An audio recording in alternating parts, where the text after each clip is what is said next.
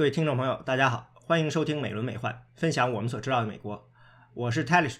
我们的网址是轮换点 FM，呃，轮换是拼音的轮换，我们没有社交媒体账号。今天呢，参加这期节目的是播客不合时宜的主播、旅游媒体人王庆。大家好。嗯，还有俄罗斯政治长期爱好者陆晨。嗯，大家好。呃，今天的录制时间是美国时间的十月二十一日东部时间的中午啊。本来说我们觉得这期节目的内容呢，可能不是那么时间敏感，但是因为最近呢，嗯，在美国进大选中呢，又出现了一些和呃乌克兰相关的事件，所以说呢，也许会有敏感，尤其是呢，明天呢会有第第二次总统辩论，呃，可能会嗯提到，所以呢，先提醒大家一下，这个到时候听的时候，如果涉及到时间敏感的问题呢，可以 check 一下，我们今天录音时间是十月二十一日。啊，今天这个节目呢，应该在上线的时候呢，也会在不合时宜播客呢同步上线。啊，今天的嗯播客的主题呢是呃在欧洲和俄罗斯看美国大选。想到这个题目，其实特别催动我想做这个题目是有一次，也是大概在几周前吧。我听 Brookings，嗯，这个智库他们呢有一个活动啊，活动呢的题目叫做《美国外交外交政策和二零二零大选》，嗯，关于欧洲的部分吧。嗯，就是对欧洲意意味着什么？那里面呢，嗯，就有欧洲的学者，嗯，驻美国的，嗯，在参加这个活动。那有其中有一位欧洲学者，他就表示说呢，嗯，据他认为呢，就是欧洲呢，在今年上半年，就是直到今年上半年，都认为呢，特朗普呢会成功连任。嗯，他们呢，呃，直到下半年呢，才开始呢意识到说，拜登呢，嗯，他胜选的机会呢，嗯，是呃很明显的，就是说他至少有很大的胜选机会，所以需要准备。呃，拜登胜选以后的一些这个外交政策上的情况。另外呢，就是他自己也坦白的承认，就是说他呢帮欧洲呢写一些关于美国大选的情况的事。而在今年年初的时候呢，他自己甚至都一直都不认为说拜登呢能够拿到提名。最后拜登拿到提名呢，让他呢感到非常吃惊。哎，所以我就觉得非常有意思，因为这个现象其实在我跟很多呃国内的朋友聊的时候呢，也能够感受到。所以我有一种感觉，就是似乎嗯，不管是在中国还是在欧洲啊。在其他国家，嗯，大家对美国大选的了解呢，都是呃有一种类似的这种距离感的，所以我们想非常非常呃想听一听，就是嗯在欧洲的这些朋友他们的对关于美国大选的一些呃这个理解啊。首先呢，当然问题就是先来问呃两位，就是先问王清吧，就是说呃真的像这位这个学者所说的是，就是欧洲这些国家嗯长期一直都认为就是特朗普肯定会连任的，或者说连任的机会非常非常高，是这样吗？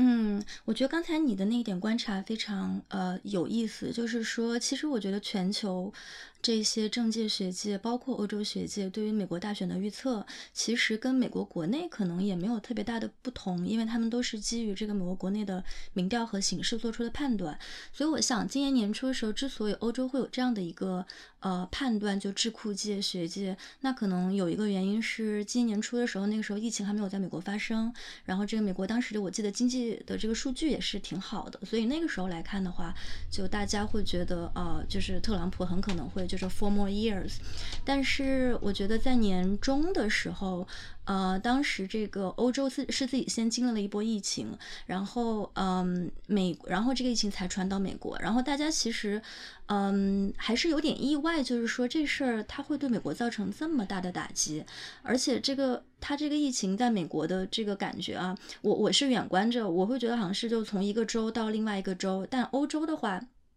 当时整个欧洲的第一波疫情可能也就总体来说持续了可能只有一一个一个月到两个月的时间，然后就结束了。但是美国并没有，所以呃，就这这些变量加在一起呃之后，所以我觉得那时候会对情势有一个总体的判断，就是说那这个民主党的赢面还是很大的，甚至到后来就是越来越大。然后，呃，我觉得至至于说拜登拿到提名这个事情，那可能呃需要对比的这个对象是桑德斯。那比如说这个可能对于熟悉欧美之间的这种。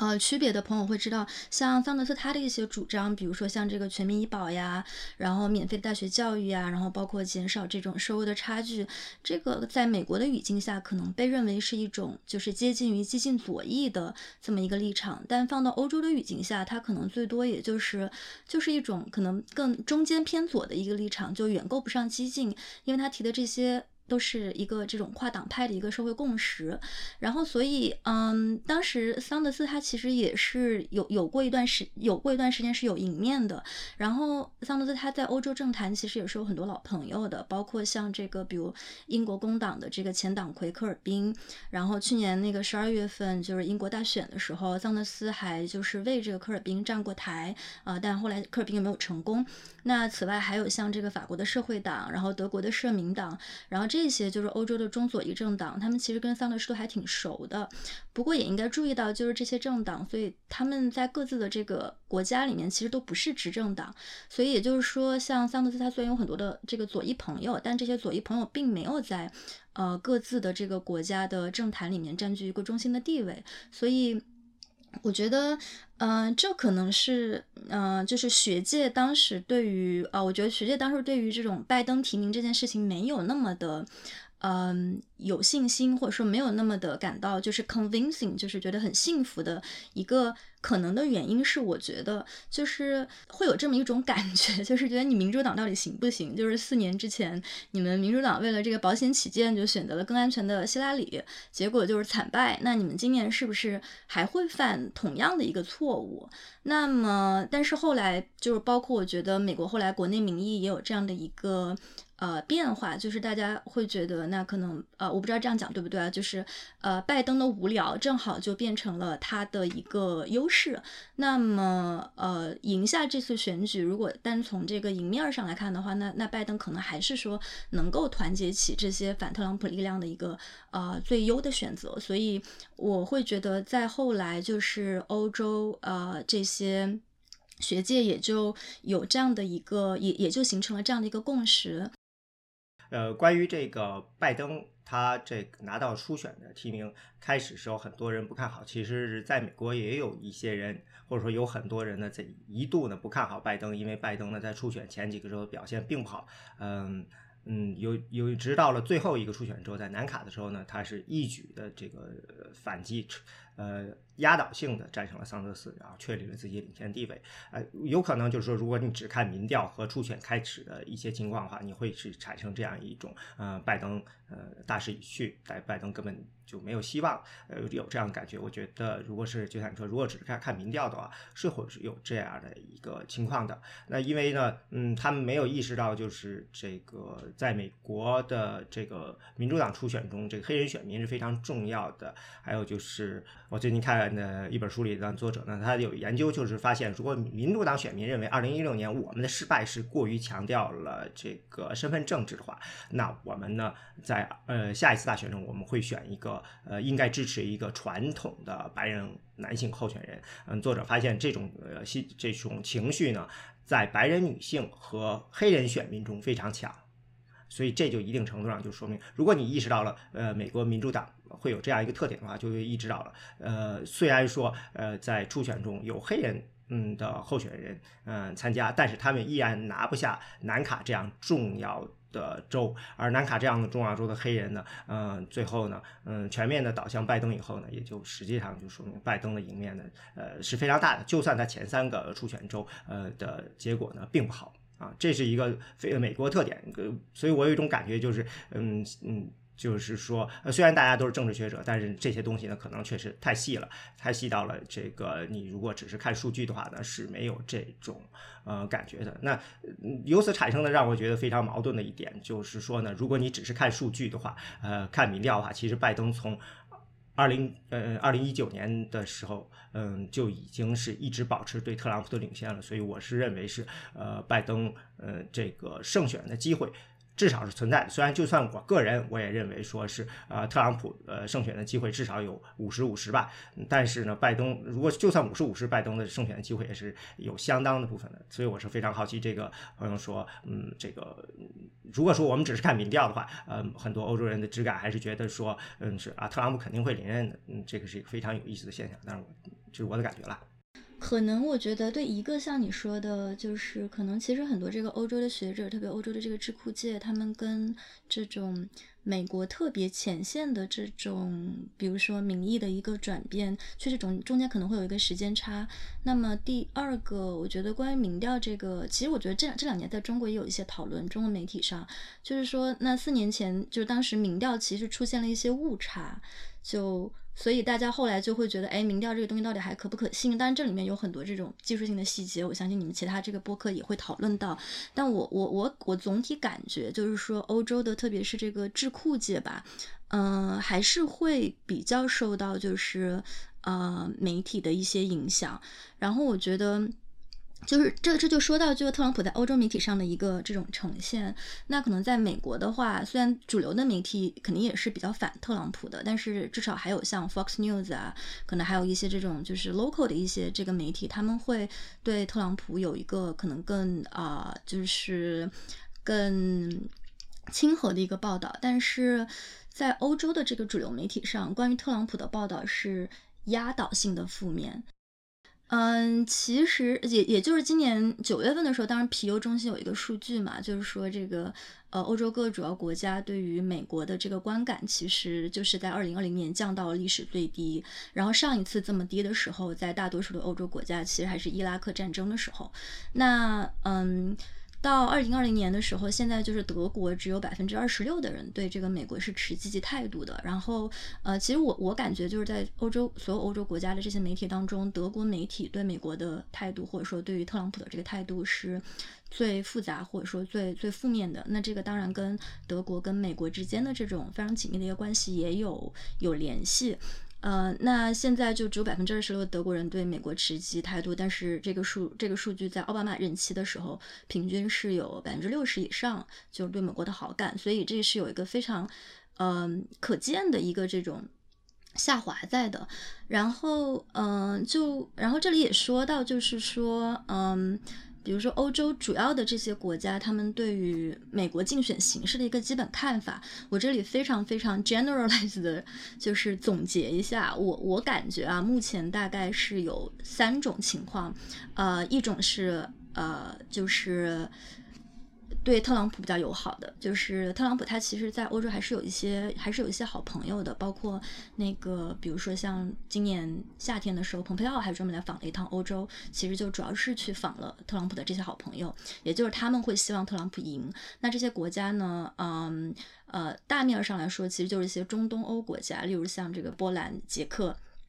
嗯，然后这些国家可能有一个普遍特点，就是他们近年来逐渐的，就是从这个民主制，然后退化成了一个半民主制，然后民粹政客就是现在是在执政。然后这个也许一会儿路路程可以那个补充一下。那么，呃，蓬佩奥当时访问欧洲的时候，就特意绕过了这个德国和法国，然后还包括这个欧盟，就去访问了这些国家。那么同时，像波兰和捷克，他们现在。就是同时在跟俄罗斯和欧盟闹得都不太愉快，所以就是有一个比较比较强的，就是说希望能够跟美国绑定的这么一个意愿。那包括他们可能同时还跟美国都签订了像排除华为呃的这个五 G 的安全协议。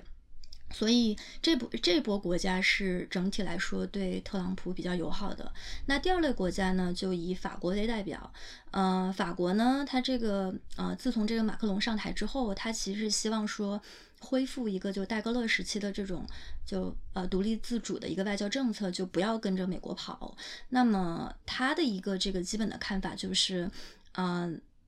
法国以及呃欧盟还是要在这个美美国的大选中选选取一个更加旁观的、更加隔岸观火的一个态度。因为它的一个基本逻辑就是一次大选它不会改变美国，然后欧洲应该就是独善其身，不要过多的去比如干预美国的一些事务，而是要把自己的事情就是处理好。那么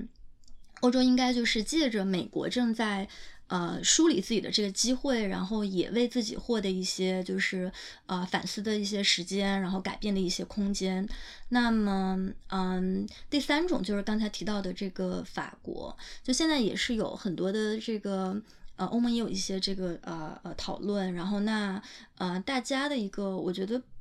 相对来说就是呃一个一个观察吧，就是说。嗯，对德国来说，呃，美国此次大选对德国的这个重要性可能超过所有别的单一的这个欧盟国家。嗯，就德国他会认为说这次选举不是一个只关于美国的选举，它是一个关于世界秩序的选举。那所以这个就把它一下上升到了一个高度。那这个呃，既有就是我觉得就是。因为德国它现在实力上仍然是欧盟的老大嘛，所以啊，它也会啊，这个经过了比如说战后几十年的一个反省，然后经过了这个柏林墙的呃倒塌和两德统一，那德国人现在也有一点就是说呃卸下了这种历史的包袱，然后希望能够在国际舞台上去发出更多自己的声音，希望就是欧盟能够呃更多的比如说去参与这个世界秩序的一个构建。德国因为跟美国他们关系也非常的紧密，那这个从安全上来讲，美国在德国有非常多的这个驻军，然后可能是这个，嗯，我我我这个可能回头要查一下，不知道是不是就是美国好像是海外驻军最多的一个国家，然后呃，这个贸易上，美国也是德国非常大的一个这个出口的市场。其实这样讲来，就是美国跟德国的这个关系应该是非常密切的，但是呃，自从这个川普就他就职以来。呃，德国其实，在所有主要的这些外交政策上，其实都是站在了美国的对立面。那包括像中国，包括俄罗斯，包括伊朗，包括这个中东，呃，那德国，嗯，这中间，呃，我觉得有一个非常强烈的一个就是反 Trump 的一个情绪。那 Trump 就这样会说，那你看欧洲国家你有没有贡献足够的这个北约预算呀？然后特别是德国，德国现在这个北就是在北约北约里面的这个预算大概只有百分之一点四吧，就是国内生产总值的百分之一点四，但他们就是原则上要求是至少要到百分之二。然后呃，所以 Trump 对这个事情就一直也很不满。嗯，所以如果你去看就是过去这几年，像默克尔跟 Trump 之间他们的一些这种个人的呃恩怨。那 Trump 是其实就是 on the record 的，就是骂过默克尔的，所以，嗯呃，所以德国在美国大选 中的这个呃一些呃，我觉得态度吧，就是还是嗯会。呃，有就还是会有很大的影响力的，所以对，就回到刚才你说的这个问题，我觉得目前大概是有这这三类需要提及的一点，就是说欧盟现在它虽然有二十七个国家，嗯啊，如果就不算已经不算英国了的话，那嗯，欧盟它其实没有就是说在。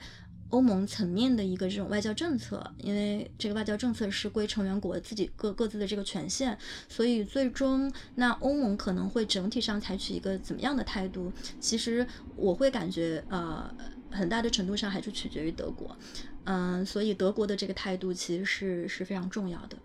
啊，我先补充一个，就是说，嗯，关于对民调的事情，我想起来了，二零一六年民调的失败，其实有一个非常大的失败，其实是在欧洲，就是呃英国脱欧的这个呃世界公投，它的民调呢之前也是出现了呃跟结果出现了巨大误差，我觉得这个可能也对大家会有一个巨大的心理阴影。对对对，是的，是的。那现在，那英国是不是就一定程度上，就像你说的是属于一个，就好像刚才在你分析时候，英国已经不被考虑在那之内了，它是没有影响力了，还是说我们不在乎它了，还是他自己实在是太 忙活 自己了？因为我们欧洲大陆人已经不觉得就是英国是 需要 需要被分析的对象了，没有没有没有，嗯，英英国是这样，就是因为我们主要分析的还是就是说欧盟和欧洲这些国家嘛，所以嗯，我刚才就没有就可以没有把英国放进来。那英国它当然仍然是非常重要的一个政治力量。那现在关于嗯英国对于美国大选的一个这个看法，就是我觉得主流的这个学界更。倾向于说，认为那英国民众虽然不喜欢那个 Trump，就跟所有其他欧洲国家的民众一样，但是英国的政府他们其实是有动机希望 Trump 能够当选的。那就涉及到，呃，就肯定跟脱欧这件事情有关。那么，因为，嗯。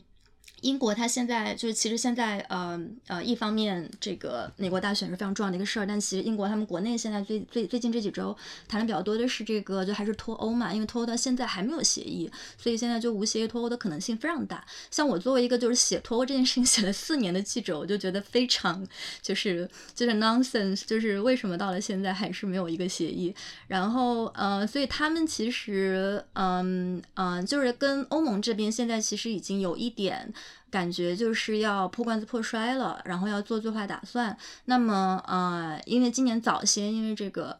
嗯，就是渔村的事情，然后他跟中国其实也闹掰了，所以呃，英国现在可以说他唯一的大腿就是美国。那么，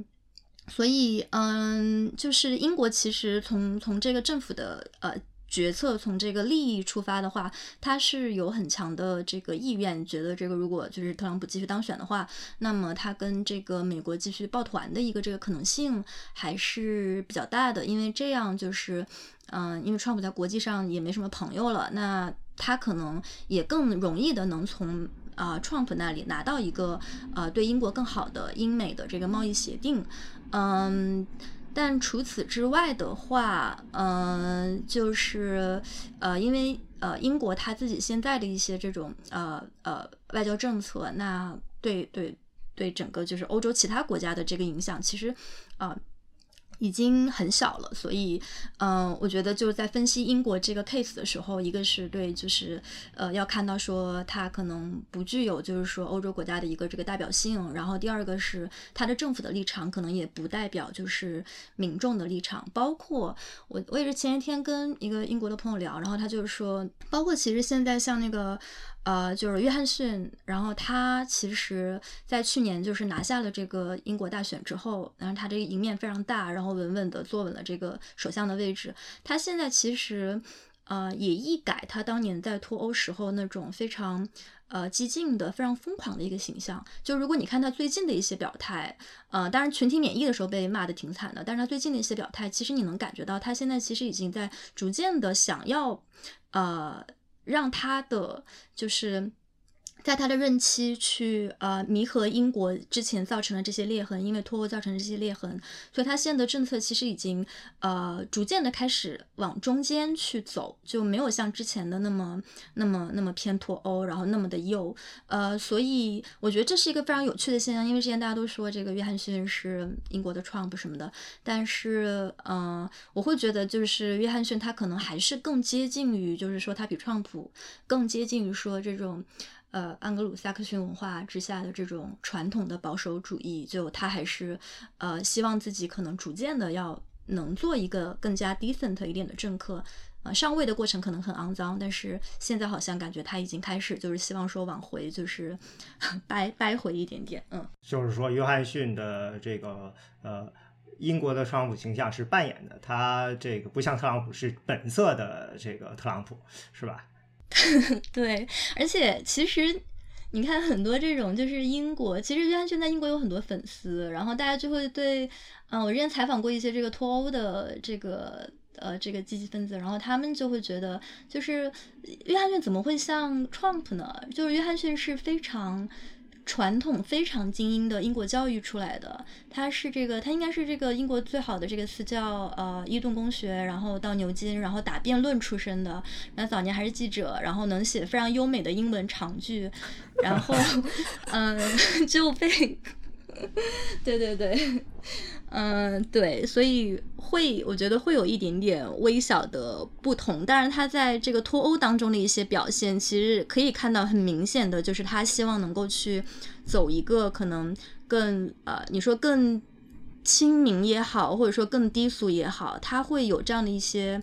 嗯呃，就是表演的一些性质。但是我觉得他自己的内核，嗯，其实还是有一些这种就是。呃呃，传统的这种保守色彩的，嗯，那我在这里要稍微为特朗普辩解一点，就是说呢，我们现在总有感觉说，觉得特朗普的这个语言水平堪忧，只有小学水平。但如果我们看他在早期，就是七八十年代的那些采访啊什么，会注意到他那个时候还是能呃用很多的长句的从句啊什么的。我觉得这是一个打造自己形象的一个努力，也就是说，嗯。他尤其是他经常的上媒体，尤其是上这种呃这种直播就是真人秀，我觉得这是个你需要用这种特别短的、有力的、不这个单词量特别低的这样的这种方式来获得收割最大的观众，这是我的感觉了。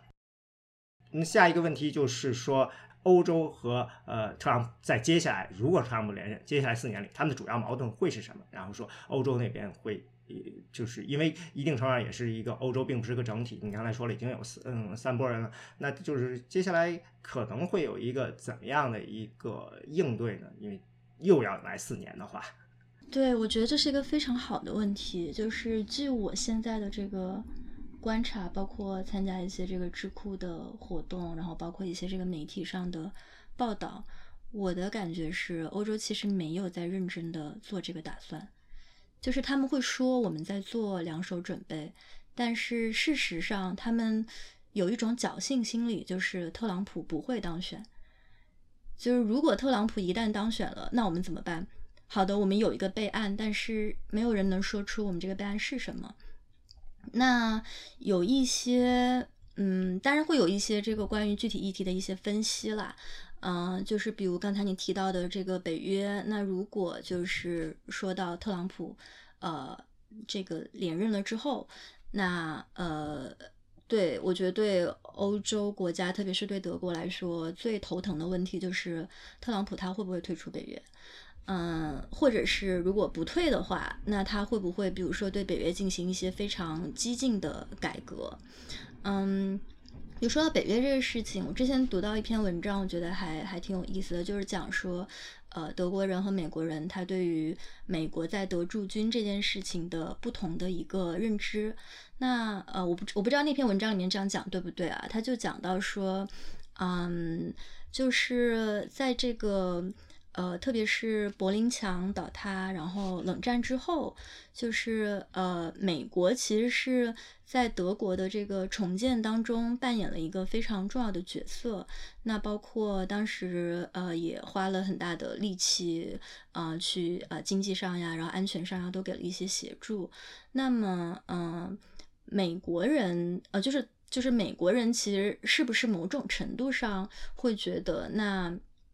德国人应该对这件事情，呃，心怀感激，嗯，但是在德国呢，就是，呃，大多数的人可能早前的时候，特别是在这个两德刚统一的时候，特别是东德，他们可能就是向往民主、自由、自由的这些人，还是会把美国视为灯塔。就是我觉得，在中国知识分子里面的这种美国灯塔现象，在呃前东德或者前社会主义的国家都是存在的。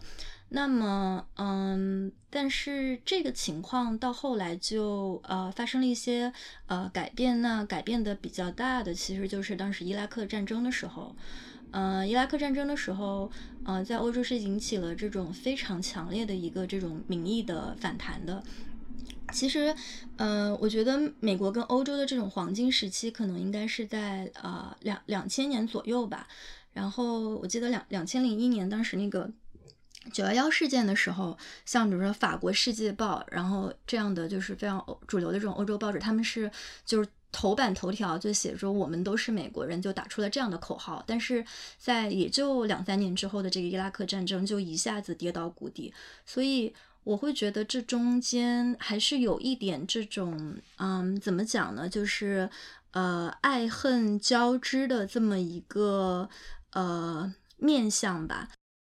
呃，如果特朗普继续当，就是特朗普的出现，其实相当于说他把，嗯，就是之前建立起来的这种，就比如跨大西洋的这种关系，然后给完全带到了一个新的，就是不同的阶段。就伊拉克战争的时候，大家可能当时还只是对这个决定不满，但是并没有说由此导致说对美国整个这个体制的一个呃怀疑和担忧。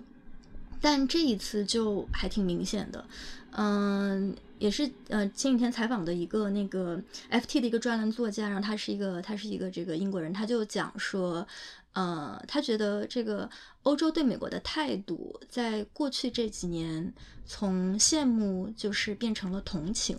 就是觉得美国好像现在就变成了一个极度不平等，然后这个可能随时会呃出现宪法危机这样的一个情况，所以。我觉得在这样的一些这个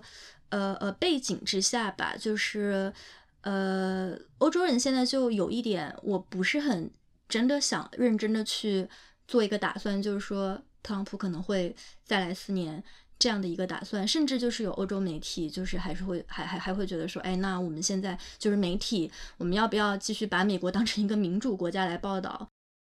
如果比如说这样讲可能有点过分啊，但是他会举这么一个例子，就是说，如果是你在报道朝鲜的话，你会二十四小时都围绕着说金正恩发了什么推吗？就是你你你们会这样做吗？就是你们对美国的这种预设，呃，是不是应该要发生一点呃转变？那。嗯，这里还涉及到一个我觉得还挺微妙的问题，就是今年这今年的大选可能跟以往的大选有有一点不一样的地方，就是现在大家也都在讨论，就是会不会出现，呃，第三种可能就是民主党胜选或者共和党胜选，或者是第三种可能就是那川普当选了，但是呃不认输，然后赖着不走。那如果出现这种情况，那么欧洲就会陷入一个比较尴尬的境地。呃，因为如果一旦出现这样的情况，那是不是就意味着美国进入了一个事实上的宪法危机的状态？那欧盟作为一个，比如说这种也是民主的一个起源地，然后作为一个重要的这种政治力量，呃，欧洲要不要去对这个行为进行谴责？因为在今年夏天的时候，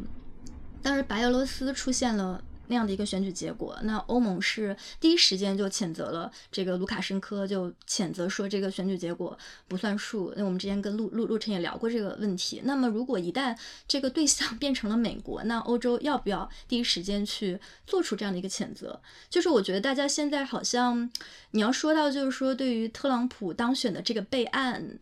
大家好像现在更 在考虑的是，如果万一出现这种现象，我们要做什么？我们应该沉默吗？还是说我们要准备一下这种情况？就是，嗯，我会感觉好像还还远没有，就是说到达说我们非常细致的去看，哦，那如果特朗普当选了，我们应该怎么处理跟中国的关系啊？我们应该怎么样去处理这个气候呀？我们我们我们要怎么样去呃？来进行我们接下来四年的生活，我会觉得对这样的一些情况，就是欧洲人现在是就是抱着一个侥幸心理，就希望它不要发生。嗯，啊，这个非常有意思。呃，从另一方面讲呢，就是说我以前听过的一个，也是一个报告。那那个学者呢，他嗯，他显然明显是特别欣赏呃俄罗斯和中国。的政策，他的意思，他并不是说他支持这两个国家，而是说他感觉呢，就是说，呃，美国和欧洲呢，现在呢，外交上的战略呢非常混乱，而俄罗斯和中国至少在他看来，他们的外交战战略特别清晰，他他。说这话时候显然有一种非常羡慕的这种呃心态，我能听出来。那我就想问一下这个呃，那就陆晨，那你觉得这个呃是不是这样？就是俄罗斯，我觉得他似乎在呃，就是他似乎是不管你美国是谁当总统，我们的呃战略外交战略是非常清楚的，我们都围绕这个去做就好了，有这样一个感觉。我我大概解释一下俄罗斯的立场，就是因为首先。嗯，不像刚才王庆解释的欧洲的那种想法，因为其实，嗯，欧洲可能还在考虑说，就是怎样事件会更好一些，然后怎样事件可能会变变得更坏，欧洲还在评估这些。但是对于俄罗斯来说，呃，呃，就美国总统这个位置来讲，最好的时间就是过去的四年。嗯，哦，就是你没有办法预期说，呃。如果说特朗普没有办法连任，如果说后面换了换了人，不管这个人是谁，就其实对俄罗斯来说没有什么区别，没有任何的区别的。然后再之后，哪怕就是只要不是特朗普，然后是共和党的其他的总统再上台，对于俄罗斯来说也缺乏实质上的差别。他没有什么差别的，他现在就只是，呃，是特朗普还是不是？嗯。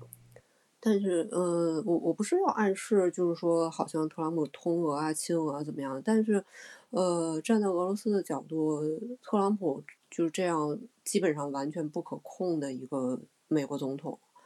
呃，完全不考虑美国传统站位的这么一个美国总统，对于俄罗斯来说是重大利好消息。但是除此之外的话，呃。因为我之前在别的地方也提到过，就是你说特朗普这四年到底给俄罗斯带来了什么实质上的利益？呃，积极利益其实几乎是没有的。就是特朗普有意识的去做一些东西，去有利于俄罗斯，去让他得到一些好处，这方面基本上是找不到的。呃，俄罗斯得到的利益都是那种消极利益，是因为呃，比如说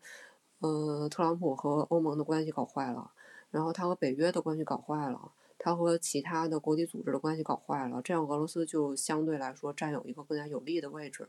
更更多是这样的。所以呢，对于嗯，对俄罗斯来说，的确这一次选举不是那么的需要时时刻刻的盯着，就是不需要去分析每一个细节，说这个意味着什么，那个意味着什么，然后它会怎么样，嗯，没有那么多的必要性。然后另一方面，也是因为一六年的时候，一五一六年，呃，俄罗斯站队站的可能太明显了。当时，当时的确站队站的非常明显，就是俄罗斯媒体会非常清楚的去抨击希拉里，然后他们会觉得，呃，就没准特朗普能赢呢，然后特朗普要赢了的话会怎么怎么样，他会提这些东西，然后他会努力的去报一些跟特朗普有有利的东西，然后这些到后面的话，其实都变成了。呃，对全世界所有的观众去证明说，特朗普和俄罗斯的确有苟且的、有勾结，然后有有有牵绊的证据。所以俄罗斯那边也在，你能感觉到他们其实是在往回收，就是不要把这个事情搞得这么的明显，因为你很难，你很难说清楚。然后其次就是关于关于外交的事情，其实我不同意，就是说俄罗斯外交政策特别的清晰。俄罗斯是因为自己的外交利益特别的清晰，对，他是说的是外交战略，就是基本的战略方向，就是他的利益所在。对，因为他他首先利益的分布就非常非常的明确，呃，然后他的战略其实就就是方针的话就只有一条，就是保护自己的利益。他他要维护自己的利益，他要扩大自己的利益，就是这么一条。所以你说特别清晰，可能也对，但是。呃，俄罗斯的他的在某一个地区的战略是不是真的适合那一个地区的形势？是不是真的对他自己是最好的那一条路？呃，其实有很多可以商量的地方。嗯，呃，思路是非常清晰，思路的确非常清晰，因为他的呃现有利益都极其明确。对。因为我听的那个人他在说的是，呃，他认为就是俄罗斯首先，呃，它的地缘方面的利益对他来说就是它的这个保护区很重要，还有一个，再就是它作为一个产油国，嗯，中东地区。的这个，在这他的话语权非常重要。嗯，他那个人主要抱怨的，其实我当时觉得就是说，美国在中东那边的政策的这个特别的混乱，尤其是最近这几年的，呃，特朗普上台后，这个叙利亚什么的基本上就放弃了，他就觉得说这个不可理解。是，嗯，是是，对，嗯，特朗普这四年其实对俄罗斯来说，更多的好处就在这些方面。一方面是他撤出了，另一方面你会预期他不会干预很多事情，你会预期他不会干预。当然，其实我也很好奇，就是如果说是一个比较正常的美国总统在位，然后，嗯，比如我们举个例子，如果是奥巴马在任期间，然后出了像白俄罗斯或者是像现在吉尔吉斯斯坦这样的事情，美国会怎么办？我也不知道美国会选哪边，因为其实真的没有办法选。就它不是乌克兰那种非常明确的，说我往东还是往西，往左还是往右，就是属于嗯，但是现在美国这边的似乎就是属于他们就消失了，在这些在消失了。虽然我在我的时间线上我是呃看不到任何的关于你说的这些中亚呀这些国家的这些事件的，嗯，就是我都不知道发生了呃这么大的事情，美国人似乎完全没有关心，而且呢，美国的这个外交部啊什么的，他们的这个整个跟进的速度似乎都非常非常的慢，对，非常慢，是的。就是首先非常慢，其次非常含糊，就是不会有那种很明确的表态，就好像完全没有研究过这个问题，或者完全没有预期会发生什么样的事情，然后发生了后就不知道该怎么站队。呃，对，发生了以后就和了和稀泥，然后几遍都很不满意，就是常见是这样，嗯。所以，所以那个人调侃说，这个呃亚美尼亚事件出现了以后，说美国这边最高调的表态就是坎大山。嗯，就是嗯，纳卡的这个事情，我是听说今天蓬佩奥就是说了一个，就是呃呼吁呼吁两边到美国去谈，而且两边可能现在都成，就是都都接受了。但这个事情是在俄罗斯已经独立斡旋过一轮，然后也就是该表态的都表态过了，然后该该聊的也都聊过了。俄罗斯媒体已经把亚美尼亚呃总理和阿塞拜疆总统拉出来，就是对谈了好几轮了以后。这还有就是说，对于美国人来说，似乎他们对于俄罗斯的关注，对咱就呃就是这个通俄门，嗯，这个事情这个。对，我有一次是我也是看 Political 的一个记者，那他自己原来是俄罗斯人，来到美国，然后他就说他跟俄罗斯的这些朋友聊，尤其是那些呃相当于是反对派的朋友聊，嗯，他发现说那些人都非常吃惊，美国的这个尤其是主要是民主党这边人们，呃，如此的关注于通俄门调查，他们觉得这是这件事情的不靠谱性是非常非常高的，他们。就完全不认为这件事情值得关注，呃，以至于嗯，在美国获得这么大的关注，他觉得这个是呃非常非常的不可理喻，可以这么说，他觉得这个民主党这边的人，他们嗯实际上是有点有太多的这种臆想在这里头了。那呃是不是在呃俄罗斯，虽然说大家在这边打的是通俄门，其实就是像个呃这位记者说的是，俄罗斯那边人可能根本就不关注这些，不认为这个事情是个事情。嗯，不关注是真的。嗯，我我问过几次，就是关于，因为那个时候正好是，嗯，特朗普通俄啊、亲俄啊，然后这些传闻非常非常红的时候，呃，找几个人问问过这个问题，然后他们给我的答案都非常一致，他们会直接问我说，跟我有什么关系？啊，这倒是真的，就是意思是。对，意思说就是特朗普亲不亲俄，跟跟俄罗斯就是跟作为俄罗斯人的我有什么关系呢？然后我就 我我就被怼死了。他们他们会觉得就是第一，美国总统是谁其实不是那么重要，毕竟他们连俄罗斯总统是谁都不是那么关心。嗯嗯，然后然后他们会觉得就是。美国可能是在利用俄罗斯的这个恶名去攻击政敌，就是这个这套东西，我不知道是不是在美国成立，但是因为在俄罗斯它非常成立，大家都非常熟悉。呃，就是认为你是外国势力操纵的，这个太常见了，就是大家都习以为常。然后至于你到底是不是真的跟那边有这个连接？嗯，愿意信的人肯定相信你有，不愿意信的人他就相信你绝对没有。这个是没有一个嗯非常确定的答案的。嗯，俄罗斯现在的那个反对派领袖，他其实就是纳利内，他被说了非常长时间，认为他是是通美，认为是美国买通了他，然后他是美国间谍，非常常见。就是这套东西，你要说的话，也可以说的很圆，就说的很很合理。然后你要是不信的话，你可以完全不信，这是一个没有办法查证的东西。所以他们看见看见美国开始查自己总统是不是俄罗斯间谍，他们会觉得很滑稽。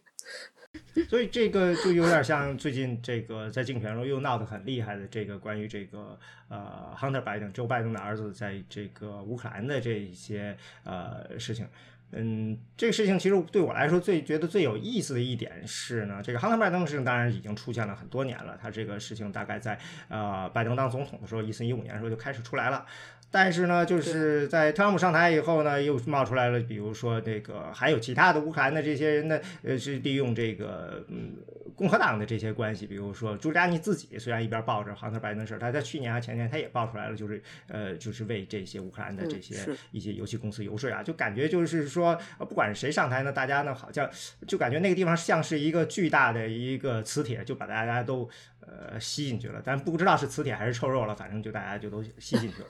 嗯，为什么就是这乌克兰这样的这个地方是不是就是为什么会如此敏感？除了这个克里米亚问题，嗯，我我我只能做一些个人的观察。我的感觉是，嗯，现在是可能会好一些。一四年之前的乌克兰是非常非常腐败，它的整体体制就是一个非常有利于腐败的体制，它会把大量的金钱和资源就是集中在少部分人手里，然后因为一四年这个广场革命爆发以后，其实乌克兰一下子变成了一个非常脆弱的地位，然后他那个时候就是一块肥肉，他真的是一块肥肉。嗯，尤其是对于西方政客来说，他是非常容易沾手的。就是这里面，嗯，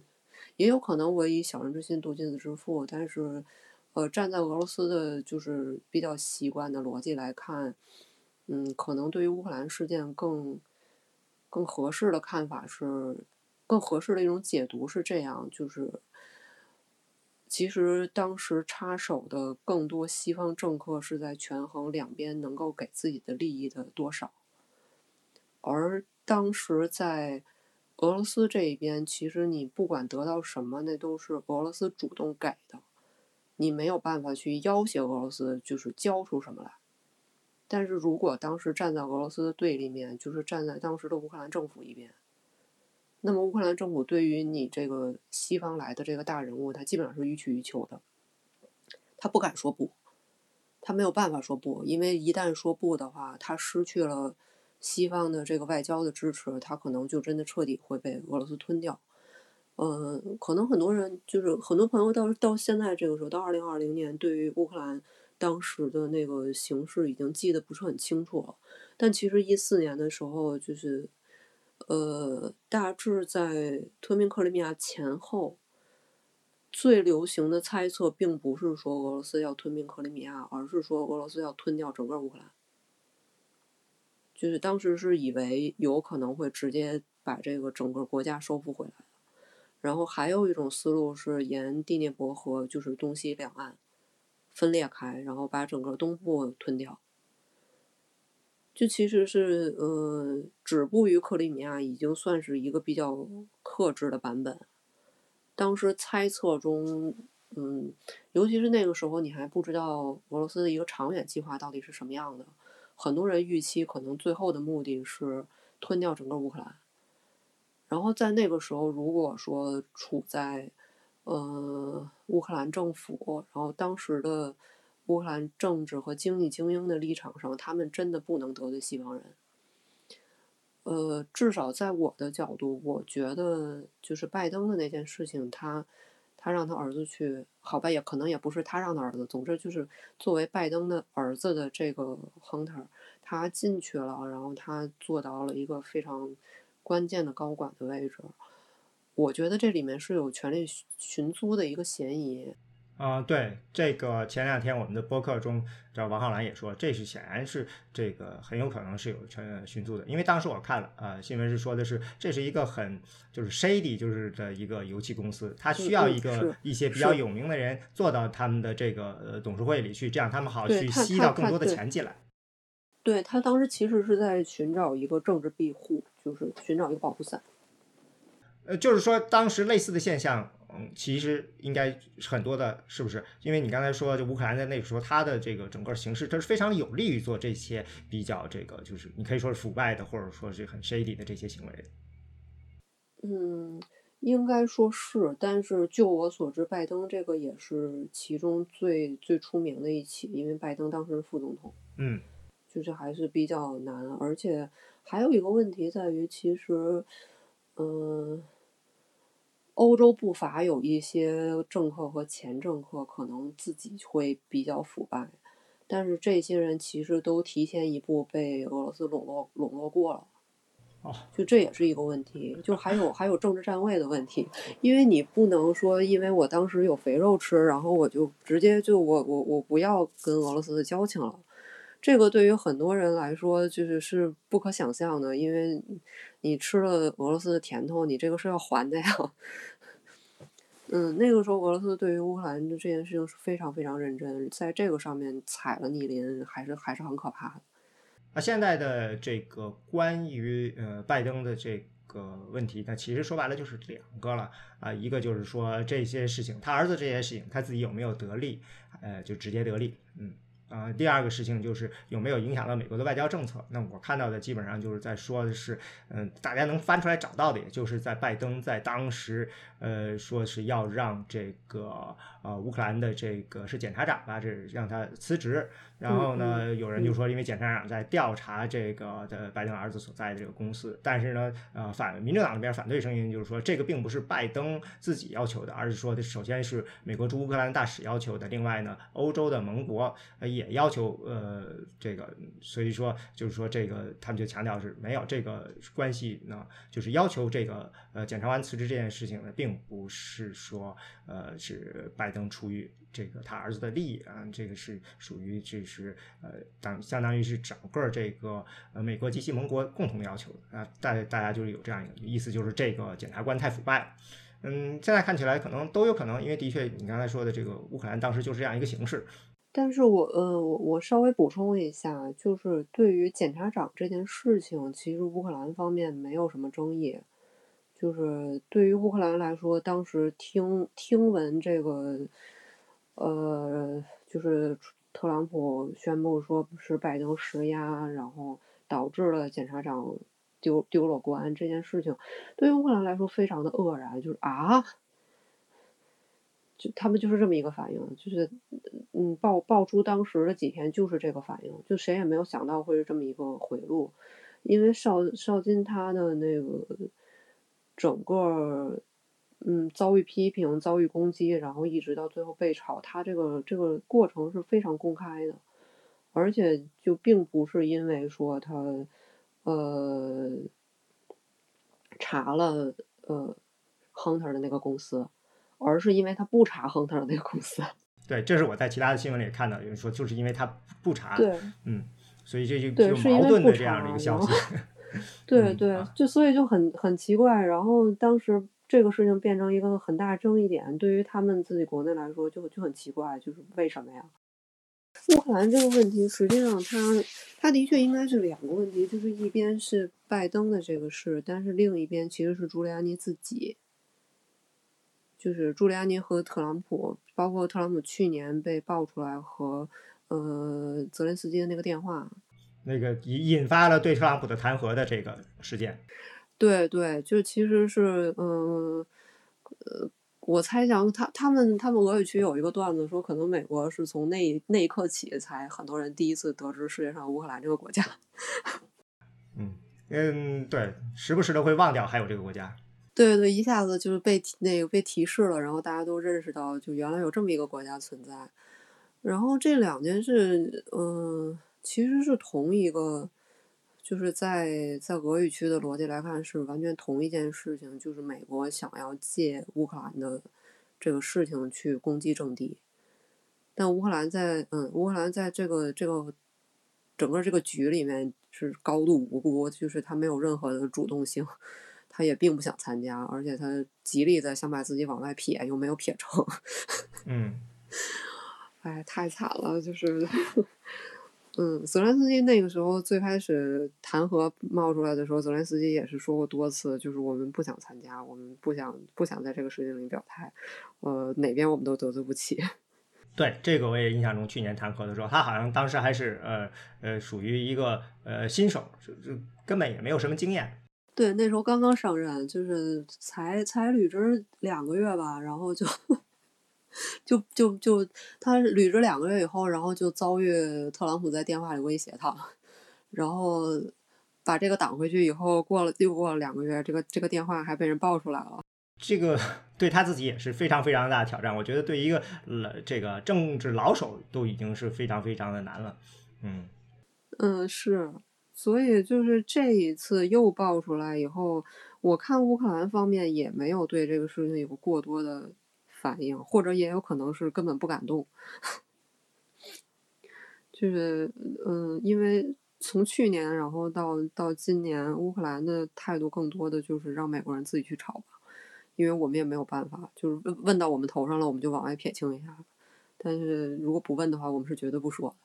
也有可能是不是就是想着是啊，等大选过了，呃，这个万一呃，如果特朗普下台，这事儿可能就没了，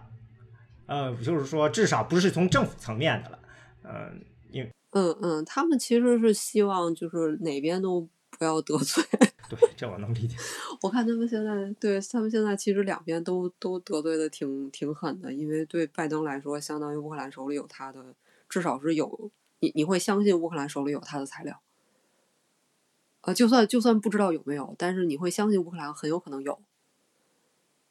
嗯，然后对于特朗普来说，那就更不要提了，就是这是一个。这是一个敌人呀！哎，那会不会就是从这个角度来说，乌克兰现在呃政府或者说这种主流民意呃会更希望拜登赢？当然，嗯，就是肯定会更倾向于拜登。嗯，有好有很多有很多逻辑在推动这个事情。呃，乌克兰还有一个基础原则，现在基本上是俄罗斯支持哪一边，他就支持对手啊。哦，就是坚决不会坚决不会跟俄罗斯站在一起。然后像是纳卡冲突里面，乌克兰好像是非常快的就占了阿塞拜疆那边，我也我也很惊讶，但是好像是的。哎，那那个呃，塔历史我也想问一下，就是嗯。因为感觉就是乌克兰这个事儿，好像是就是川普挖了很久拜登的这个黑，然后才挖到了这么一点。但是你从你的观察来看，就乌克兰这个丑闻对拜登有造成一些实质性的影响吗？这个呃前几天的播客里头呢，我当时是有个分析的，嗯，那个分析当时我的分析是说的是，因为这件事情呢是呃属于嗯单方面，相当于是全部都从朱利安里那里。出来的朱利安里和 Steve Bannon，那他们呢，呃，只是假借了这个《纽约邮报》的这个壳儿。那《纽约邮报》的这个呃记者写这个新闻的记者自己不愿意署名，就说明呢，嗯，这个他认为这个新闻的质量不够高。因为你作为新闻，你首先你要做到就是说，呃，独立，然后能够核查和这个负责。那他最后不署名，说白了就是我不愿意负责，那就是你可以认为这就是一个单方面的宣传。这或者说按照职业的新闻人的角度是，这就是个假新闻，因为呃。这个你如果不愿意对自己写的东西负责的话，嗯，当时我的这个观点就是说，就是除非这边朱利安尼这边呢，他们呢，呃，把原材料拿出来，嗯，这个让嗯其他的这些媒体可以进行独立的这种验证。或者说呢，是这个你拿出更多的这个这个材料来，呃，重要的就是说白了，就是拿出更多的这个原始材料来，让其他的媒体呢可以呃介入进行自己的呃第三方的这种验证。那呃不然的话呢，这就会被认为是一个单方面的攻击，那就没有什么影响。那么现在看起来，今天是录到了第这个呃到过了这个又过了三天了嘛。那现在看起来呢，形势呢没有基本的变化。我看到的基本上呢都是这个，还是朱利安尼在说我要做什么什么，我们有什么什么，嗯，还是他单方面的信息。然后呢，呃，第三方的信息呢都是属于就是说，呃，证明就是呃那些邮件里发。那 Hunter 拜登提到的，就是说这个行程是吻合的，的确他有这样一个行程，或者说的可能这个这个信的呃邮件呃某个邮件的确是存在的，哎是这样的一些信息，嗯，所以呢到现在为止呢，就是说呃嗯核心的问题说白了就是说嗯最终你是想要证明说拜登他自己。牵入其中了，就是老拜登他自己得利了，和这个老拜影响到老拜登的这个在政治上的行为。那在这两件事情上，现在呢还没有证据，嗯，所以说呢，到现在嗯是这样一个形式。我不知道接下来会怎么样，但是我觉得已经过了三天了，还没有这个新的发展的话，嗯呃很有可能啊，至少到现在是至少如果照这个形式下去，呃对拜登是没有影响的。现在就是看你接下来。住宅那边到底有什么实质性的东西能够真的拿出来，而不是说只是他在说，那这就是核心。那当然，现在还是说，呃呃，听众朋友，我们录音时间是十月二十一号美国东部时间的中午。那我不知道会发生什么，接下来我也不知道，比如说明天在这个辩论前，也许这边可能算好了，共和党那边算好了，我要是扔出呃一波料，那么特朗普团队那也有可能的，这这我就不知道了。嗯，就我们只能说是再看，只不过就是说，如果按照现在的形势，你。总是说，呃，把所有东西都揣在自己兜里，呃，跟别人说我们有这些这些东西，这些东西说了什么什么，那呃，这个影响力是有限的。嗯嗯，我也想问一下，如果说就是在美国现在的这个条件下，有可能因为拜登的这个邮件的事情启动什么调查吗？在我看来，就是因为拜登这个事情已经开始，已经调查过一轮了。嗯，对，但是现在不是新的，自称有新的。但是今天的时候，这个呃是 Grassley，就是说参议院共和党参议院的这个这个负责调查这个委员会主席，他发了封信，他也是说的是根据我们之前对拜登调查的结果跟这个呃匹配，我们能够证明说，呃，邮件里发生的这些呃一些行程是吻合的，他也就是发了这样一个事情。然后呢，这个今天昨天的时候，呃，白宫的幕僚长 Meadows 在这个呃上这个呃 Hugh Hewitt 的的一个广播的时候呢，嗯，他是说的是我们不排除。嗯，对拜登呃父子进行调查的可能，但我觉得这是一个钓鱼，就是说，呃，主持人实际上是提出来了这样一个问题，就是你们会不会对拜登进行调查？那这个 Meadows，我觉得他对他来说他没有什么选择，他的回答肯定就是说他不能回答说我们不调查，不调查大家会吃了他的。所以他的回答是我们不排除这种可能性，我觉得这个是一个非常正直的回答。然后，那今天我在 Breitbart 看的新闻就是说，的是呃，Meadows 说很可能会对这个周拜登父子进行调查。嗯，我觉得这个是非常自然的一个，但至少在这样一个逻辑下呢，他们的目的还是为了去发动选民。我觉得这么短的时间内做的任何事情都是为了发动选民，但是发动选民的可能的效果，我嗯，我个人认为了啊。我认为参议院还是或者众议院还是会小心，众议院肯定不会的，因为众议院是民主党。那参议院肯肯定会很小心的，因为你现在做的这么一个事情，对于呃民主党那边的解读肯定是你这是为呃政治行动，那反而有可能会激起民主党这边的这个呃投票热情，你可能会发动自把自己的这边的投票热情发动了，同样也可能把这个民主党那边的热情发动了，因为这个点太寸了嘛，所以是有不确定性的。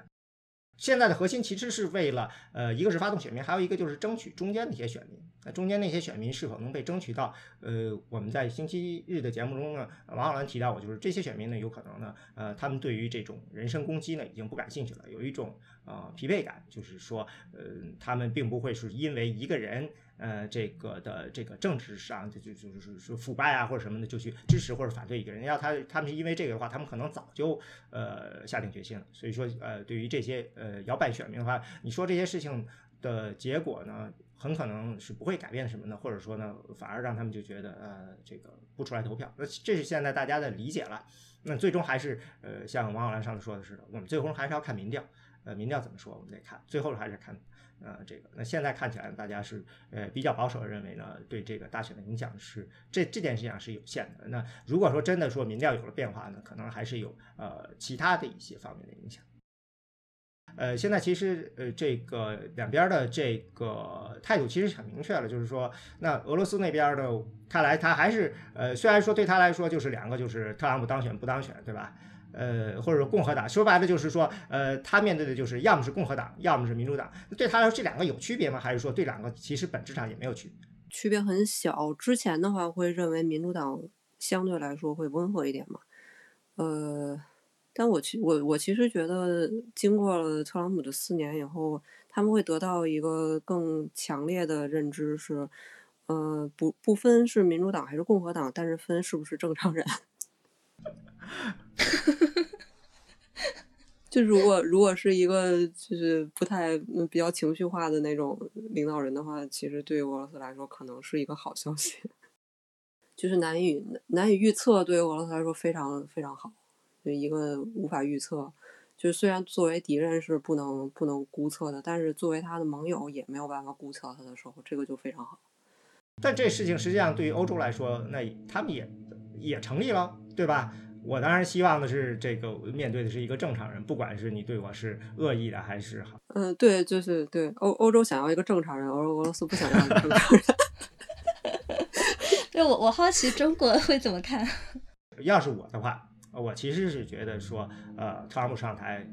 对中国来说是有戏的。当然，对于我们这些在中国的这在美国的这些呃中国人或者华裔来说是不好的，但是对中国来说，其实可能是。反而是有利的，因为你是希望看到一个呃，这个破坏呃美国和盟友关系比破坏跟自己的关系更甚的一个人。对对，还真是这样。对对，因为其实欧洲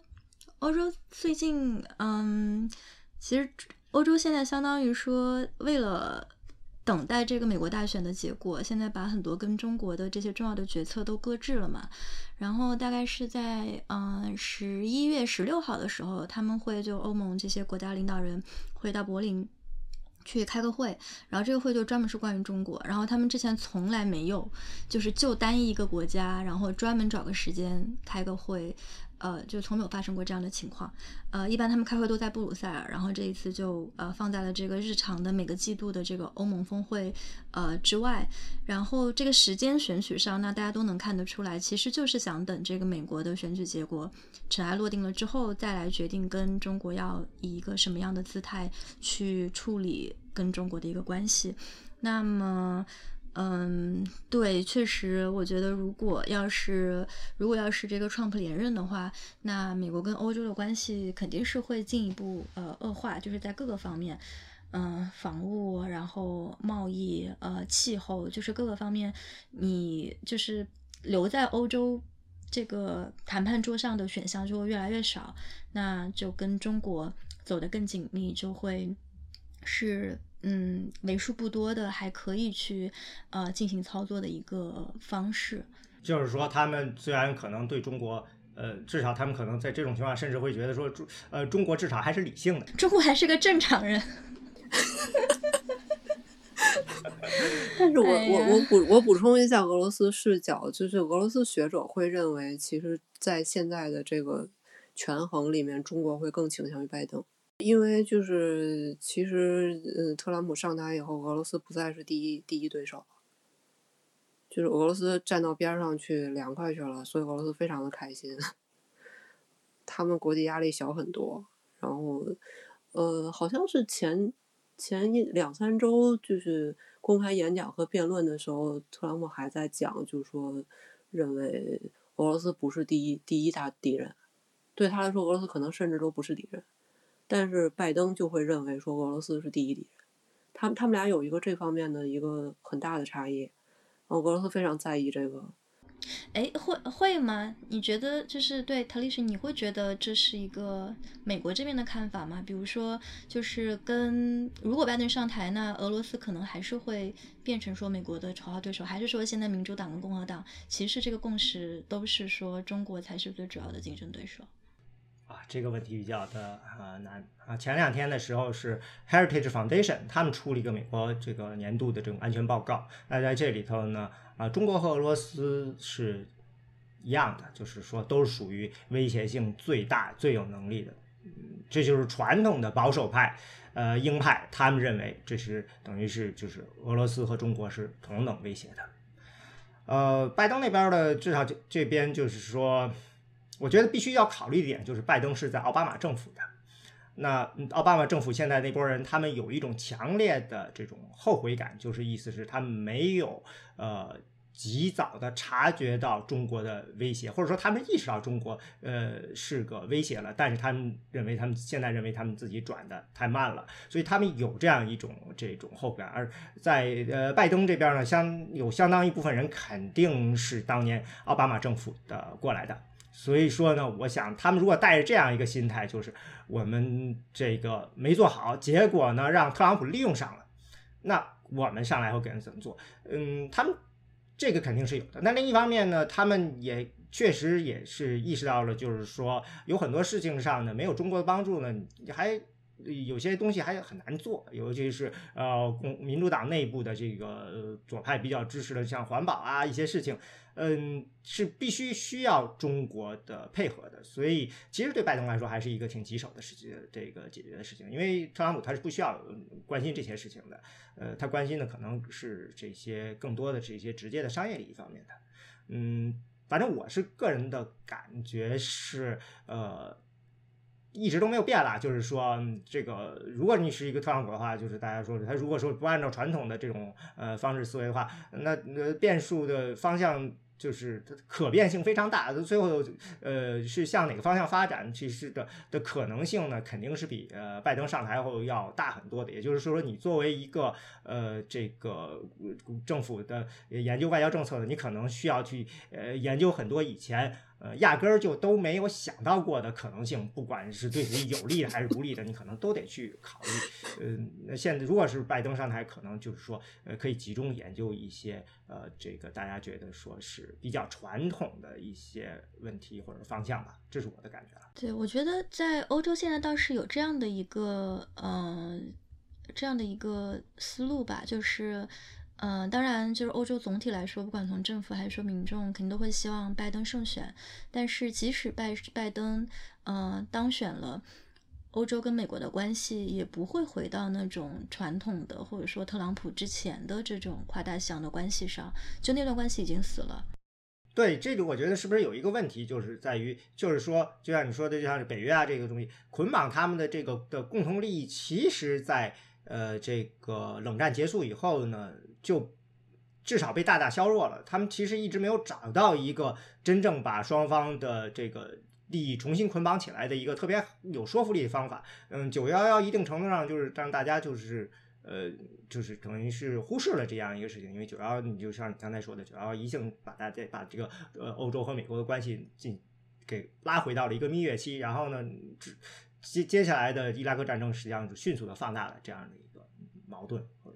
对对。我觉得好像两边可能还没有找到一个新的，对像你说的这种绑定的点。然后就是也有过一些想法说，那会不会是中国？但是我觉得特朗普上台之后，就几乎把，就其实是把欧洲在很多层面上就是，呃，推得更靠近中国。那当然，中国跟欧洲之间也有一些就是国对国的这种 tension，但是放在这种全球的这种格局下来看的话，那其实，呃，欧洲的这个主流的国家。那像德国，啊，就为什么说德国在过去这四年跟特朗普、跟美国的这种外交政策上，其实是有非常明显的一个分化，一个主要的点就在于中国。那德国它其实也是欧盟的这些国家中，呃，至今还在就是坚持说要跟中国对话的一个最强音。那这中间肯定有就是就是默克尔他自己的一些可能个人的一些情节，个人的一些对中国的情节，然后可能也有就是啊，毕竟德国跟中国的这个贸易的体量就是摆在那里，所以就不会说呃轻易的就是呃，比如说加入到中国跟美国的这样的一个对抗当中。然后另一个我觉得也挺有意思的一个一个事儿是，德国跟俄国之间，德国跟这个俄罗斯之间现在正在修一条这个应该是。呃，天然气管道吧，叫做那个北溪二号线。北溪二，嗯，对对。然后这个项目其实就让这个特朗普非常的不爽，然后他们也在很多个场合就是要求德国要取消呀，然后不然就要制裁呀什么的。那呃，德国到到目前为止，我我最最新更新到的是，呃，就是并没有在这个。事情上就是向美国服软，那欧洲可能有就是希望说能够多样化自己的这种能源的来源，但是这中间可能又跟比如说美国在德国有驻军，但是德国又跟俄罗斯修了这么一条线，那你德德国你到底在干嘛呢？就是加上最近的那个俄罗斯的呃那个那个反对派叫那个。呃，纳瓦尔尼，对对对，就是遭到下毒，然后就是又在德国，然后治疗什么的，然后所以，嗯，就是你会发现这几年，包括像他们之前，嗯，非常重要的这个慕尼黑安全峰会，然后就是开的就是一年比一年奇怪，就是好像大家都觉得有一点儿这个婚姻进入了七年之痒，然后这个离也行，不离也行，这个要不要个孩子，就这种 阶段。然后这个孩子现在想要要不上，就是这样的感觉。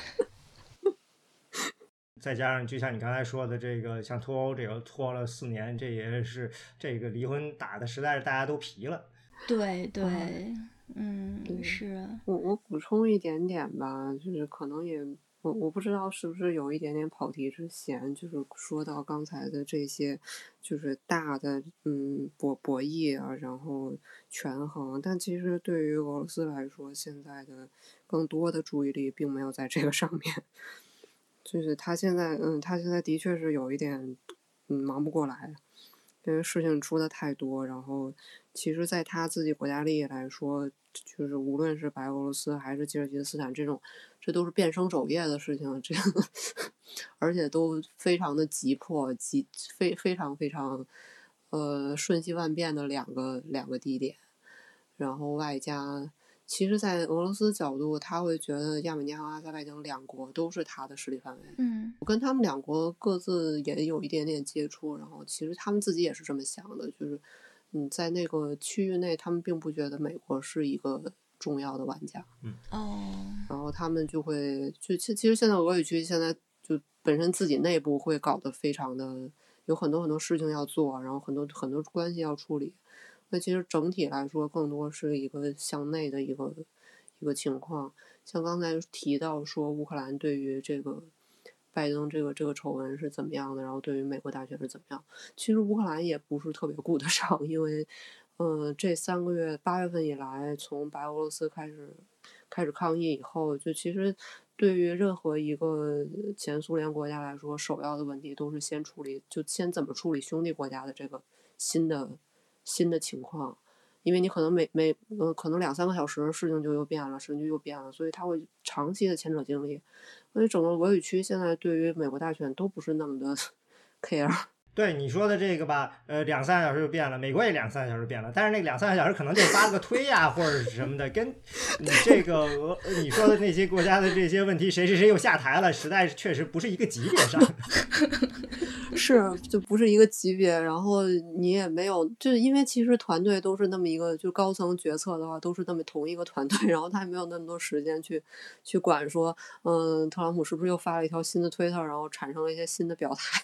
顾不上了。因为王庆提到说，就是关于欧洲，然后那个慕尼黑峰会什么的，美欧弄成这个样子，其实原本的情况下，对俄罗斯来说应该是一个非常兴奋的点，就是他会觉得很好，嗯，他至少会觉得很安全，就即使我们不用非常恶意的，就是我我其实不那么倾向于把俄罗斯描描绘成一个非常有进攻性的国家，但他会，他的确会因为美欧的交恶而觉得自己比较安全。但是在在现在的话，就已经不不太成立，因为他们也没没有很多的精力再去管说，嗯，特朗普是不是又跟盟友闹翻了？他们会有少量的舆论，就是去讨论一下说，哎呀，又闹翻了呀，这个民主还是不行，就是这就是这这这种这种角度的评论。但是其实更多的战略性的注意力并没有在这这些上面。大家都是一个自顾不暇的状态。也许他们是可能是庆幸，哎，呃，趁着特朗普现在不管我们，我们赶快把处理我们自己的事儿，嗯，还还简单一点，不需要关心这个还有美国势力插手。是，然后你又很担心说很快又会有第四个，已经三，嗯，又可以说可以说是已经三个，也可以说已经四个，就不知道会不会有第五个。我想简单补充一点，就是说关于呃欧洲对于这个拜登上台的一个期待吧。对，我觉得如果那当然，欧洲比较理想的一个状态状态就是说，这个拜登上台之后，至少可以开始跟美国有一个正常，就是跟一个正常的美国人进行对话。那我觉得其实，呃，议题当然有很多需要去慢慢的去讨论的，但是，嗯，欧洲对拜登的最大的期待，我觉得就是希望在这个。拜登上台之后，能够首先修复跟欧洲盟友的关系，然后这个关系也包括这个个人私交上的，也包括一些公共的价值层面上的。像，嗯，因为特朗普在任的时候，真的就不不光是说这个价值观上跟欧洲这边就很很不一样，然后包括这种个人的私交上，就，嗯，就是把欧洲这边可能，呃，民意最高的几个领导人都得罪了个遍，然后就是。呃，包括这个就就呃辱骂默克尔啊，然后这个嘲笑马克龙呀，就是这样的一些事情。所以这个我觉得，那呃会有一个就是呃修复的一个过程，至少就是嗯。让欧洲这边就是觉得说可以开始进入一个相对可以计划、可以去呃处理的这样的一个日常的状态。那具体到议题上来说，可能呃会包括这么几点，我就简单的过一下。就一个是那北约应该就暂时安全了，就是欧洲可能不需要在短时间内去对自己的防务有一个很大的改变，可能不需要呃很快的去加强一些这个国防的支出，因为现在欧洲这些主要的。国家在这个国民民意都是非常反对这个增加国防支出的，所以，呃，哪怕拜登上台之后可能会要求一些北约的改革，因为如果拜登想继承，比如说奥奥巴马的一些政策，那其实，呃，你会发现其实奥巴马才是第一个，呃，对这个，呃，就是他比特朗普更早的，呃，提出了对欧洲这些国家在北约中预算过低的不满，然后他称，呃，这个。欧洲的这些国家是叫做呃搭便车的人就不愿不愿花钱，但是还想享受这样的一个保护伞。嗯，但是不管怎么样，就是我觉得拜登上台之后。那这个呃，北约不会有一些改革，但是不会有这种非常颠覆性的呃转变。那对欧洲来说，另外一个非常重要的就是呃，希望美国能够重回巴黎协定，然后希望这个气候上可以跟美国有更好的一些合作，然后这样欧洲就不用嗯不得不去跟中国进行这方面的合作。然后呢，还有就是伊核协议以及可能在中东的一些呃这个呃相关的一些政策，那嗯包括呃其他的就重回世卫组织啊，然后还有贸易，嗯，因为其实之前美国跟欧洲之间是有一个叫做就是 TTIP，就是跨大西洋贸易与投资伙伴协定，嗯，好像是好像是这么叫，就谈了很多年，但是当时就没谈准，因为。那个当时还是奥巴马期间的时候，呃，想想就是说，那世界上可能最重要的呃两个贸易区，如果能谈成的话，那就是对双方都会很重要。但是，嗯，后来没谈成的一个很主要的原因是，就是欧洲人觉得，就是 TTIP 可能会将欧盟的一些这种劳工标准，然后环境标准给降低。然后也会担心说美国的一些这个跨国公司，然后因为他们过于强大，然后让欧洲的这些小企业没有办法生生存，所以后来就呃搁置了。但是呃特朗普上台之后，其实想过就是重启谈判，当时也短暂的就达成了一个协议，但是很快呢就是呃特朗普又开始就是暂停了这个协议的谈判，然后开始对欧洲的一些产品啊进行征税啊之类的。然后他希望说，通过这个关税，呃，提高关税，让欧洲的这些国家被迫再回到谈判桌前。但是后来，因为就是美国又退出了巴黎协协定嘛，所以欧洲就觉得那更没有必要，就是要去进行这个协议的谈判了。所以我觉得，如果呃拜登呃上台的话，嗯，不一定是这个协议，但是可能会有一个类似的协议，就是在贸易方面可能会有更多关税上的合作。然后那最后一个。嗯，我觉得应该是也是最重要的一个，就是关于中国的对于中国的关系，因为其实美国和欧洲对于中国的这些嗯喜欢和不喜欢的点，其实我觉得很多很大程度上还是很像的，就包括价值观上，包括这种市场的准入，然后强制的技术转让，不合理的企业补贴，然后如果就是拜登上台了之后，可能两边会更有这个。资源吧，就是去形成一个对中国的压力。对我记得拜登自己说，就是如果他上台了，他第一件事就是给北约盟友打电话。他说的是北约盟友，呃，毕竟他也是做了几十年外交工作了的，所以说在这点上，我觉得一个好处就是欧洲呃国家可能对他来说比较熟悉，嗯，没有理由说他突然间变了。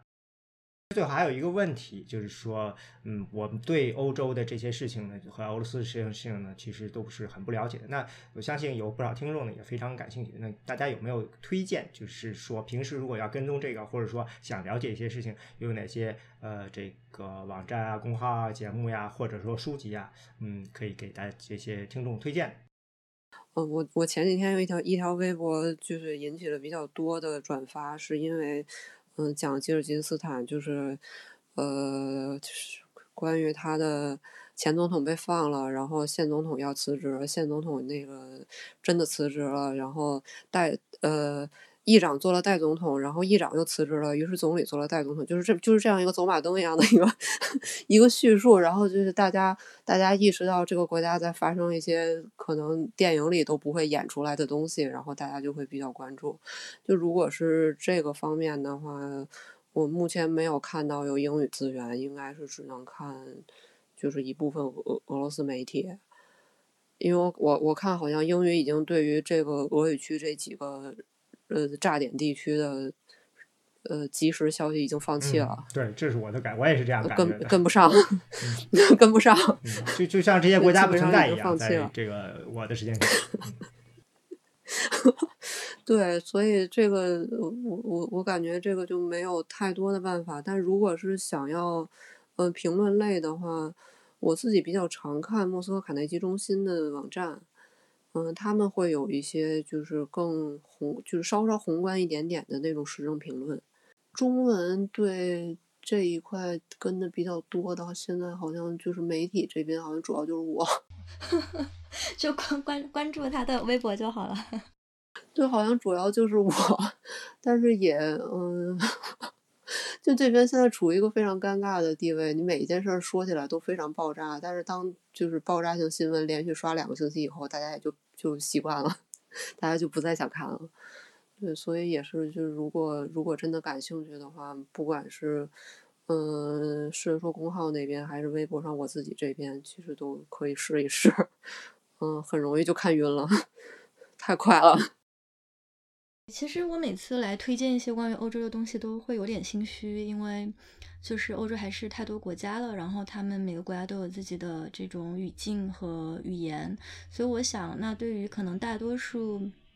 咱们的听众，那嗯，可能会有少数，比如说你能懂德语或者法语的，那当然会建议说你去看他们国家的一些这个报纸。然后，嗯，最好是每个国家他们可能都会有那么主流的两三家，比如说在法国，那可能是这个《世界报》和《费加罗报》，就是你一左一右大概能 cover。但是，我觉得如果对于英文受众来说的话，呃，我自己的这个关注点其实是还比较欧盟中心的，所以，嗯，我会从这个比如说布鲁塞尔的这个角度去去去看一些。就我觉得，对于如果站在欧盟之外的这些读者想了解，就是在一个这种泛欧的视角上。想大概了解一下哦，那今天欧洲发生了什么事情，在欧盟层面上或者在欧洲层面上是重要的。那看这些应该我觉得还差不多。那我比较推荐的一个是这个，嗯，欧盟他们其实就其实没有一个这种就是说泛欧洲或泛欧盟的这样的一个非常有影响力的媒体，因为可能这样的一个读者他们。不太存在，他们如果看的话，也会看，比如说《金融时报》或者这个《纽约时报》之类的。然后，但是欧盟有自己的一个这种旗下有一个网站，就是我觉得他们对于欧洲的这些。呃，他们他们在每个欧洲国家都有这个自己的这个记者，所以 cover 的比较全比较快，叫做这个 Euro News，就是 Euro 就是 E U R O，然后 News 就是 News，然后它是就是欧盟出资的一家，就是呃总部是在法国里昂的一家专门做欧洲新闻的网站，然后呃他们的网站的好处是就是呃比较快，然后对于一些报道不会可能不会特别的深入，但是你会比较。呃，集中的就是有一个 overview，就是说今天呢什么比较重要。然后另外两个，我觉得就是呃，他们对于欧盟层面的报道 cover 的比较好的这个国际媒体，一家是这个 Political EU，就是 Political 就是美国的那个 Political，但是他们在布鲁塞有一个办公室。然后因为我我在布鲁塞的时候就发现就是。嗯，你要去看一下媒体，它对于这个欧盟的呃报道，它的这个比如说呃深入的程度，那其实就是跟人力有关的。然后 Political 还有另外一个我想推荐的是那个 Financial Times，然后这两家他们在布鲁塞是有很大的办公室的，所以他们能经常办一些活动，然后跟政客会有互动。然后那个 Political 和 Financial Times 他们都是有专门针对就是这个。欧盟的这个 newsletter，然后会大概给你 brief 一下今天可能哪一些就是欧盟国家的一些新闻是是比较重要的。然后我一般就看这两个。那嗯，如果是这个智库的话，比如说希望去呃跟一些就是更了解说欧欧盟的这些政政策圈他们在聊一些什么话题。那经济类的我会推荐叫那个布鲁盖尔，就是呃呃 B R U E。GEL，然后它是一家这个经济类的智库，应该是可能欧盟境内吧，现在就是最好的一家这个经济类的智库。然后它的那个呃，应该是叫董事会主席，就是欧洲央行的前行长，就是每一任的欧洲央行的前行长就会去那退休了之后就会去那里当这个主席，所以他们跟政政策圈也走得比较近。然后另外一个比较专注政策圈的叫做那个 European Policy Center，就是 EPC。然后，嗯，他们会稍微没有那么经济 focus，就更偏政策一点。然后他们的那个董事会的主席是一般是欧洲理事会的呃前会长，就退退休了之后会去他们那里就是当这个主席。嗯，对，差不多就就这五家吧。就是我自己平时看的，其实呃呃挺杂的。然后嗯，也是因为从我有限的外语能力能去就是 reach 到的一些关于欧洲的信息的渠道。我我自己也就是看个 Political EU，嗯，欧洲太大了，对，真的每次都很心虚。我觉得我不知道陆晨在报道就是这个俄罗斯和泛俄罗斯那一片的时候，会不会也有这种感觉？就是我不，其实我们的情况是反的，因为欧盟是没有任何的一个就是单一媒体去去 cover，但俄罗斯是主要媒体在 cover 全部的泛俄语地区，对，所以其实其实压力不是那么大，嗯。我我有一个经常看的，嗯，算是俄罗斯独立媒体，他们叫美杜莎，美杜莎，嗯，他家其实是俄罗斯媒媒体，但是他们在八月份的时候，应该是有，嗯，四五天的样子吧，就是整个网站版面从上到下，就是一直拖到最下面，全部是白俄罗斯。就非常非常厉害，就是一眼看上去仿佛一个白俄罗斯媒体。然后他们对，而且而且俄罗斯媒体的好处在于，他会非常快的第一时间就把，呃，他们所引述的那个本地媒体给你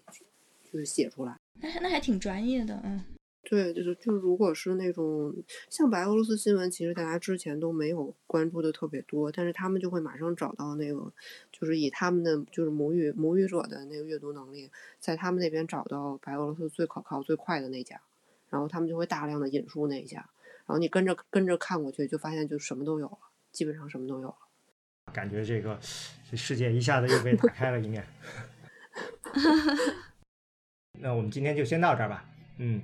啊，这嗯，感谢大家的收听啊。嗯，好的，谢谢，嗯，好的，谢谢，谢谢。